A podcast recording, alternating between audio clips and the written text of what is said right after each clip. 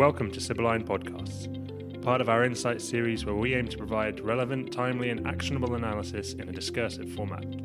We hope you enjoy listening and welcome any feedback. Please visit our website for more Insight series updates, and as always, like, subscribe, and share.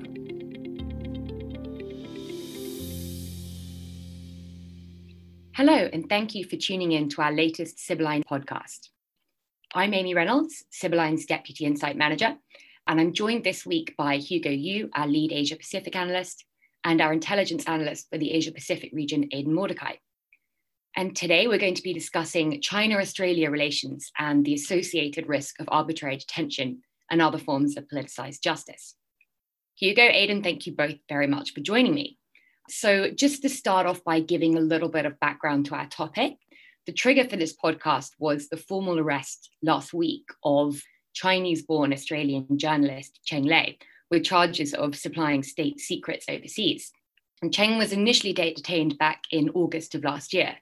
And this is all very much taking place against the backdrop of gradually worsening relations between Australia and China.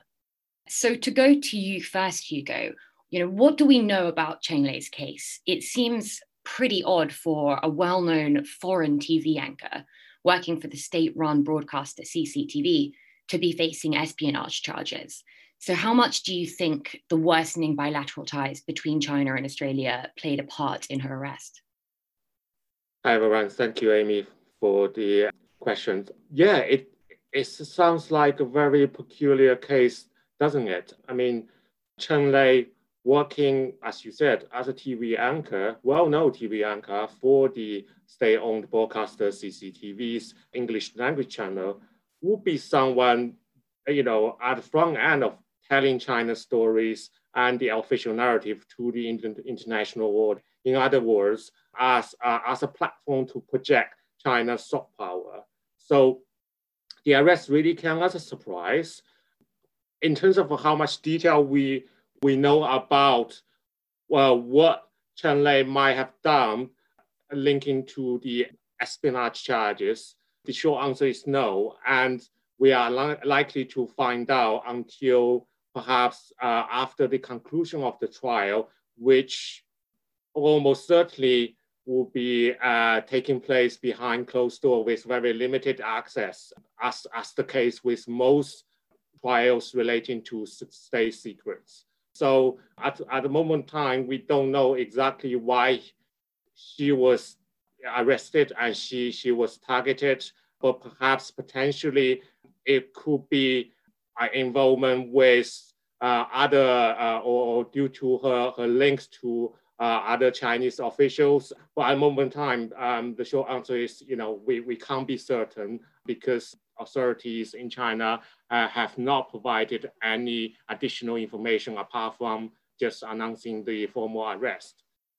And, and regarding to the second question, whether that's related to um, the background of uh, deteriorating uh, bilateral ties between Beijing and Canberra, again, there's no evidence to suggest a direct link due to lack of information.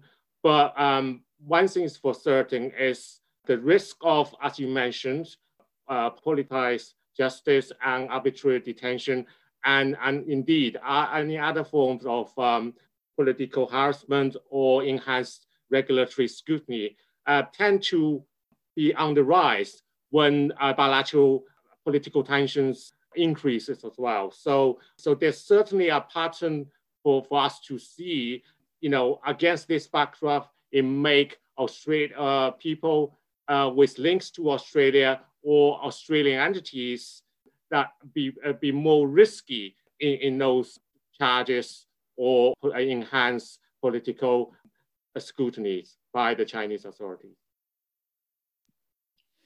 Got it. Yeah. So, unsurprisingly, all a bit opaque there, but you say certainly possible that Cheng Lei could be being used as a bit of a pawn in this sort of broader bilateral fallout. So, and then considering the state of China Australia relations, what's our outlook here? You know, do we think the year of the ox may bring any auspicious signs of reconciliation, or are we just going to see a continuation of the current downward spiral? Yeah, that's a great question. China has been celebrating the new year in the past week.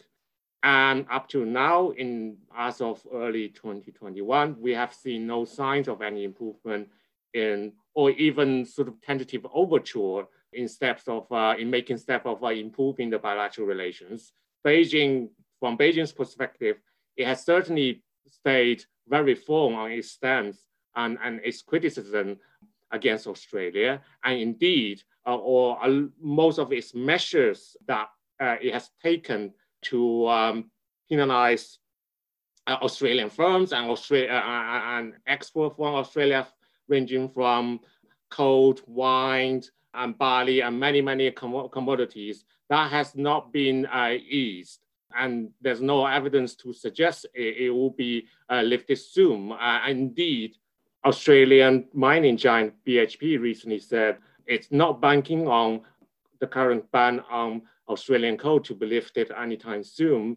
And we see significant impact um, due to Australia's very sort of a resource dependent, uh, resource orientated and export dependent economy that such, um, such measures by Beijing uh, in restrictions and, and, and limitations has really caused um, a, a, big impact on, on Australia's trade. And um, also, you know, let's not forget China's being one of the most important trading partner for, uh, for Canberra. So, for example, we see uh, wine exports. You know, remember China slapped on uh, over 200% tariffs on, on Australian wine, and, and, and the export, no surprise, dropped by you know 98% in December. But I, I read recently um, Australian wine traders trying to find a new market. For example, we see uh, European customers, including people in the UK, perhaps you know really fed up by, by the lockdown and been snapping up Australian wines. So I guess you know every cloud, you know. But I think this shift of oversupply to elsewhere uh, indeed will take time. So, so it, it, wouldn't happen overnight and, and it will take months, if not years, to really shift it. By then, we potentially will see, you know, uh, some sort of uh, changes or, or indeed one would have hope uh, an improvement on bilateral relations. And lastly, I think there's also will be interested to see um, whether the, the new US President Biden and, and its um, new strategy, a return to multilateralism with emphasis of emphasis on uh, strengthening regional alliance, including uh, Australia, Japan, and South Korea in, in, its policy to counter China's rise, uh, and whether this will have an effect on, on the overall uh, China-Australian relations. But uh, at the moment of time, as I said, we haven't seen any signs for, for improvement and all these measures are, are, are taking uh, a toll on Australia's trade. Great, thank you for that, Hugo. Some, some really interesting points raised there. And ultimately, I suppose not a great outlook for Australian businesses with strong ties to China, as you say, um, in the short term at least. I, for one, will be happy to do my bit for those Australian uh, wine producers until things start to look a bit brighter. Um, excellent. So, Aidan, coming to you now, in terms of the risk of arbitrary detention and of other types of politicized justice, is the risk mainly attached to journalists and media personnel working in China? Or are there other kinds of businesses and organizations that could be in the firing line here as well?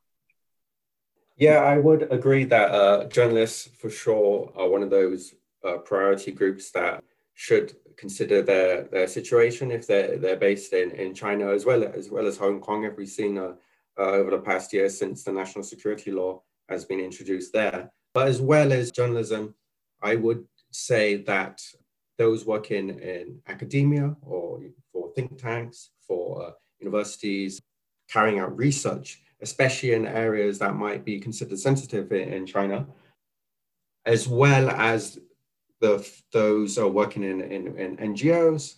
The, those two groups, along with journalism, would most likely face the highest risk, mainly because of the, the nature of, of their work and, and how it is, and the, I guess, the potential uh, damage that could be done to China's international standing um, as, as a result as, of people's uh, research in these areas.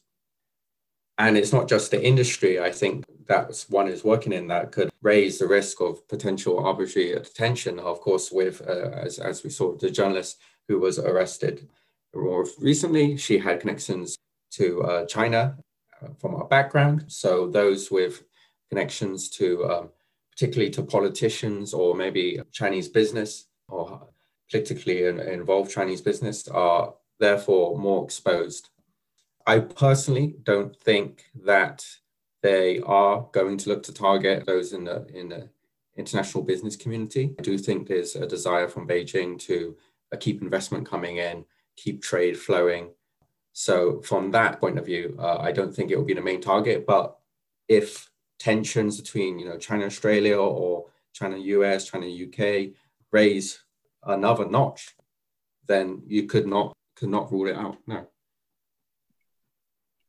Got it. Thanks, Aidan. Yeah, some really interesting food for thought there about who might be most at risk.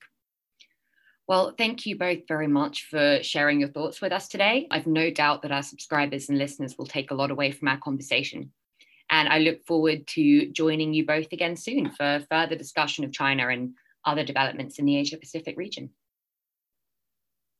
Pleasure. Thank you, Amy. Thank you very much.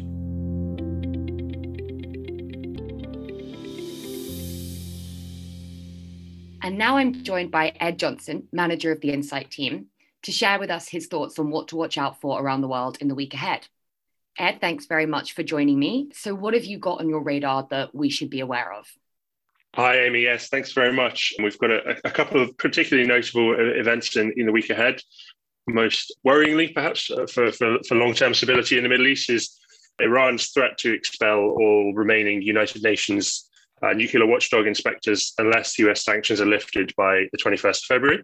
That's clearly a, a threat that's accompanied by Iran's plans to step up its uranium enrichment uh, enrichment program beyond the limits of uh, the, the 2015 JCPOA deal and really threatens to uh, increase pressure on, on both Tehran, Israel, and the US as well Elsewhere, uh, Hong Kong has announced uh, it will launch a mass inoculation program on the 26th of February uh, after the authorities approved the use of China's own Sinovac COVID 19 vaccine. And the city has also announced uh, approvals for the BioNTech vaccine. And this sort of rollout will, will definitely come is accompanied by a relaxation in social distancing measures which were announced on the 18th of February, and obviously serves to reduce the risk of another wave of infection spreading there. Okay, great. Thank you very much for that. And is there anything else, perhaps any notable instances of potential unrest that we should be aware of? Absolutely. Uh, elsewhere in, in, South Africa, we've got uh, the country's annual budget on the 24th of February, which is likely to be accompanied by industrial action if there are serious moves in, in the budget itself towards privatization or restructuring of state owned enterprises. Two of the country's largest unions, uh, SAFTU and COSATU, are already planning uh, strike action to accompany the event itself uh, on the 24th. And elsewhere in, in Georgia this week, uh, we would expect to see anti government protests following the uh, arrest of an opposition leader on the 17th of February and the subsequent resignation of the, the prime minister on the 18th of February, um, which, while that might serve to mitigate a, a little bit of the opposition's ire, we would still expect to see those demonstrations take place as the political crisis in Georgia continues. Great. Thank you very much for that, Ed. And thanks very much to everyone for listening. Please do get in touch with us if you have any questions about our discussion topics or our weekly forecast. And we hope you'll join us again next week.